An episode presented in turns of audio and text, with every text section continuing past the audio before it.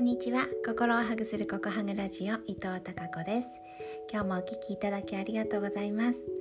えー、今日は7月31日今6時30分頃です。今日は土曜日で、えー、これから旦那さんとゆっくり飲むので早い早い？えっ、ー、と一日の終わりではなくってこの時間に、え録音をしてみます。今ねえー、お部屋に上がってきて自分の2階の部屋に上がってきて、え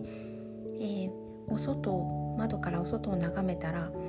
なんかすごい空が高くってあれ夏なんだけど秋のような空だなと感じ感じて、えー、写メをパシャリとしました。空って楽しいな。とそんな、えー、ことを感じながら今録音してしてますが、えー、今日で7月が終わります。皆さんどんな1ヶ月でしたか？私もどんな1ヶ月だったかなと思うとちょっと振り返りながらこの録音を始めたんですがうんここハグラジオとそれから何度も言ってますが6月から同時に始めた一日の終わりに、えー今日良かったこととか感謝とか親切を振り返って3つ挙げてみるっていうことを仲間の皆さんご賛同いただいて参加している仲間の,、ま仲間の皆さんと Facebook でシェアし合っています。でねなんかこの一日を振り返るという作業行動をしていることであれなんかうん。この7月も